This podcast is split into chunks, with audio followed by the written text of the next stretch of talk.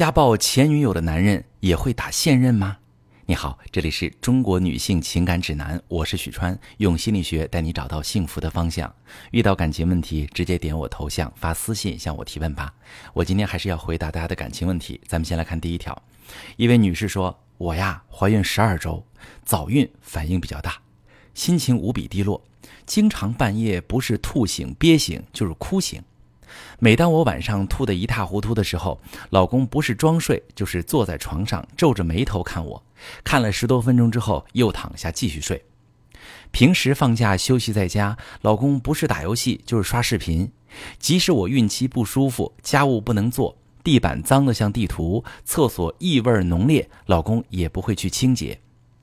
我孕反闻不得油烟，老公就负起做饭的责任，结果每三顿必定有一顿是外卖。一个多月，连汤都没有煲一次，煮的不是面条就是白饭炒青菜，青菜还是苦的，没有任何营养品。我呢，一个月瘦了四斤。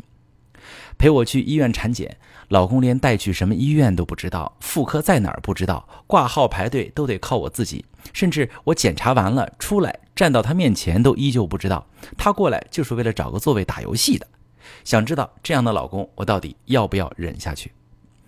好，这位女士。如果你老公对妇产科 轻车熟路，我反而觉得更不对劲啊。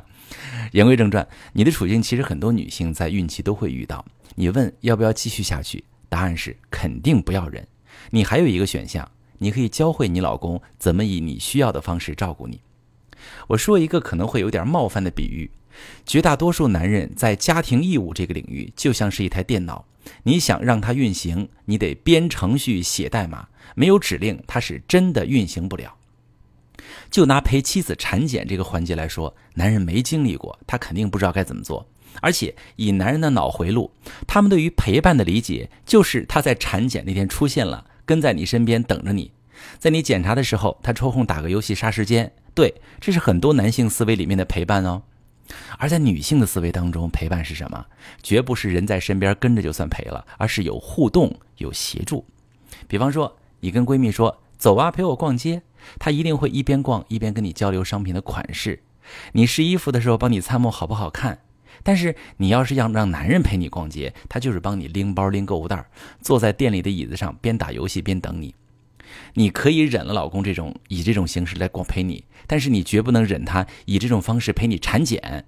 你得把你需要的互动和协助告诉他，让他执行。比如你告诉他，老公，你现在去排队挂号。我坐在这等你，老公，你去排队缴费，我需要歇一歇。老公，我现在心里有点不安，担心宝宝的发育状况，你陪我聊聊天，哄我。甚至你头一天就可以跟老公说，咱明天去产检，你今天抽空去医院踩踩点儿，看看科室在哪里，咱明天去了好能快点，省得找来找去让我很累。这些就相当于你在写代码，他接到指令他就运行了。其他事情也一样。比如你说老公周末就刷视频打游戏，眼里没活儿。我不知道你有没有进过那种宿管不查寝室的男生宿舍没有？估计你到门口你都进不去，臭袜子味儿和三天没清理垃圾桶的味道，能把你顶一跟头。但是那些男生就能安然的生活在里边，为什么？因为他们对室内卫生的容忍度跟你很不一样。你觉得地板脏得像地图，你老公觉得地上光溜溜的没什么垃圾，挺干净。你觉得卫生间异味浓烈，你老公觉得马桶没堵就挺好了，是因为你俩的判断标准有很大的差异，所以他眼里没活儿而不是他明明觉得家里很脏，还指望你挺着孕肚做家务。所以说，你得安排他，别抱怨。你一抱怨，他一辩解，你俩争执起来会很影响你孕期的心情。你就直接下达明确指令，你就说：“老公，你现在放下手机，把地板拖一下。”你老公其实不是没有责任心。你看，你做不了饭，你老公就承担了做饭的任务嘛？但他做的很单一，也很难吃，时不时还拿外卖糊弄你。为什么？因为他不会煲汤，只会煮面条，炒青菜也炒不好啊。他不是什么都会做，但就是偷懒，而是他真不会。要是没有你，他天天也是吃面条点外卖。你可以教他呀，他不是爱刷小视频吗？给他找几个教做饭的博主加关注，或者你爱吃哪种菜，你把小视频下载下来发给他。让他照着买材料，照着做，一两次做不好，练一练就做好了。你需要什么营养品，直接叫老公去买，或者网上下单也很方便。为什么你就要一直等一直等，让自己瘦了四斤也没等到你需要的营养品？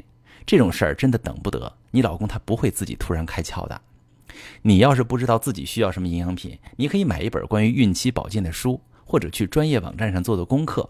最好是拉老公一起学习，把胎教和母婴营养方面的知识都了解好。这样你俩也可以早些进入做父母的角色，不至于在宝宝出生之后手忙脚乱。其实说了这么多，我最想嘱咐你的还没说。我从你的描述当中发现了一个令人很担忧的问题，就是你对自己的需求缺乏足够的觉察。你一直在说老公没做什么，却从没有确切的告诉老公你需要他做什么。我认为你其实也不知道你需要他怎么做，你只是期待老公能有一些行动刚好踩中你的需求点。就拿你半夜孕吐这件事来说，你现在想一想，你需要老公为你做什么呢？你老公皱着眉坐在那里，是因为他从睡梦中醒来，脑子还是在睡眠状态，他是混沌的，他真的不知道该做什么。希望你完成这道思考题，也希望你未来遇到任何事，都首先去觉察自己的需求，先了解自己，再通过提需求的方式让老公了解你，这样他才能更好的照顾你。在我的情感咨询当中，经常会见到很多朋友自己憋出内伤，但是他不会。不敢也不想跟对象提需求，对象做不到他就生气，结果两个人吵架、闹出轨、闹离婚，值不值得？其实从我们的分析来看，都是可以改变的。祝你好运。好，我们接下来再来看今天第二条提问哈。这位姑娘说：“我男友挺负面的，他父母冷漠，他对父母也会有一些仇视。我去他们家见家长时，就觉得他们家气氛很压抑。”我知道他是个可怜娃，就很照顾他的内心，怕他脆弱敏感。他也很依赖我。他说他第一次对一个女生那么好，我还以为我做了以前对别人都没有做过的事儿。有一天我们吵架了，起因是他看到我和一个异性朋友发信息，他吃醋，让我删除掉这个朋友。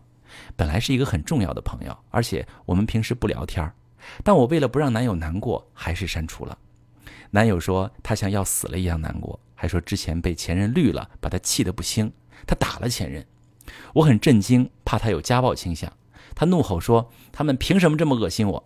我想知道，像我男友这种情况，他以后会家暴我吗？好姑娘，如果你和这个男人发展下去，他以后会不会家暴你，取决于你是否对他百依百顺、言听计从，取决于你能否做到永远不惹他生气，而这几乎不可能。有一个结论不难推导。有一句话就很能说明问题，就是他怒吼出的那句：“他们凭什么这么恶心我？”人在感情中受挫时，第一反应往往是“凭什么”。可普遍情况下，当情绪回落之后，大多数人会思考为什么，然后理智的考虑怎么办，而不会一直停留在“凭什么”的情绪阶段。就拿你男朋友的情况来说，他曾经遭遇恋人的背叛，这是很严重的情感挫伤。遇到这种情况，人们本能上都会想：“我认真对你，认真对感情，你凭什么这么对我？”与此同时，还会有一些破坏性的想法出现，比如有人想要报复，有人想施展拳脚。但是愤怒的情绪会过去，大多数人不会把情绪峰值时的想法落实，而是开始思考事情为什么走到这一步。可能有些人发现自己终于看清了恋人的真面目，对方本来就是一个对感情玩世不恭的人；也可能有些人意识到自己对恋人太忽视，令对方太寂寞，犯了错，想明白了为什么。也就不会再被情绪控制，最后再考虑要怎么办。有的人选择离开这个伤害自己的人，独自舔舐伤口，再重新寻找幸福。可能也有的人会选择承担自己这部分责任，再给这段感情一个机会，和对方一起修复关系。这些抉择都合情合法，合乎理性。而这位姑娘，你的男朋友，他一直处在情绪之下，并没有有效控制自己的行为。咱先退一步，不讨论打人对不对，就说他能不能做到考虑自己的行为会带来什么后果。他显然没做到，甚至他觉得对方就是该打，哪怕是失手打坏了，赔上自己的未来。更能说明问题的是，时至今日，他对这件事儿还停留在凭什么的情绪阶段，他完全没有思考。不是他不思考，而是这个人在面对亲密关系时欠缺思考能力。为什么这么说呢？你看看他的原生家庭，就能洞察个八九不离十。你去他们家看过，他父母冷漠，家庭气氛压抑，而他对父母的态度是仇视。可能有些从小不幸福的小孩，长大之后会对父母不亲近、排斥，但上升到仇视的态度，说明他在成长阶段经受过很严重的心理创伤。他父母的冷漠让他从小生活在被忽视当中，他的抒情能力和共情能力都没有得到发展，也就是说，他的感受不被关注，也不被接纳，他没有得到过足够多的表达自己感受的机会，也很少从父母的冷漠中觉察到他们的感受。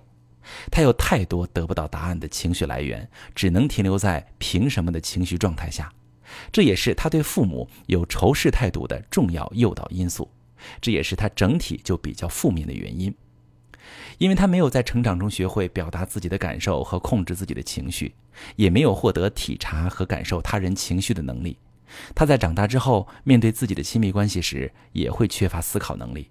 遇到挫折和问题，不懂怎么积极处理，不懂反思，也不懂换位思考，本能的停留在“凭什么”的情绪阶段，而且无法有效自控。你男友现在不管三七二十一就让你删除掉你重要的朋友，你为了他妥协了，将来你们还会遇到更多其他冲突，你不可能做到全部妥协。你不顺他的意，他就发脾气，他还像要死了一样难过，甚至他会被“凭什么”的情绪绑架，对你拳脚相加。受原生家庭创伤的人的确需要帮助，但他们的性格缺陷很难补足，疗愈他们的过程也会很长。而且你不是专业人士，你跟他在一起不但帮不了他，你也会受伤。有句话我说过很多次，就是选择重于改变。婚前发现对方有暴力、极度缺乏责任感、习惯性背叛等严重问题，不要抱着感化调教的幻想，也不要觉得自己很特别，对对方来说会是个例外。能用分手解决的问题，就不要用离婚来解决。但是，如果你已经结了婚，发现因为原生家庭成长环境不太好，导致你对象会有一些问题，情绪的问题、相处的问题、表达的问题，你觉得没法过，这也不能说离婚就离婚，对吗？我们可以考虑一下怎么改变他，教会他跟你相处。有这样的困惑，可以点我头像，把你的情况详细跟我说说，我来帮你分析。我是许川，如果你正在经历感情问题、婚姻危机。可以点我的头像，把你的问题发私信告诉我，我来帮你解决。如果你的朋友有感情问题、婚姻危机，把我的节目发给他，我们一起帮助他。喜欢我的节目就订阅我、关注我，我们一起做更好的自己。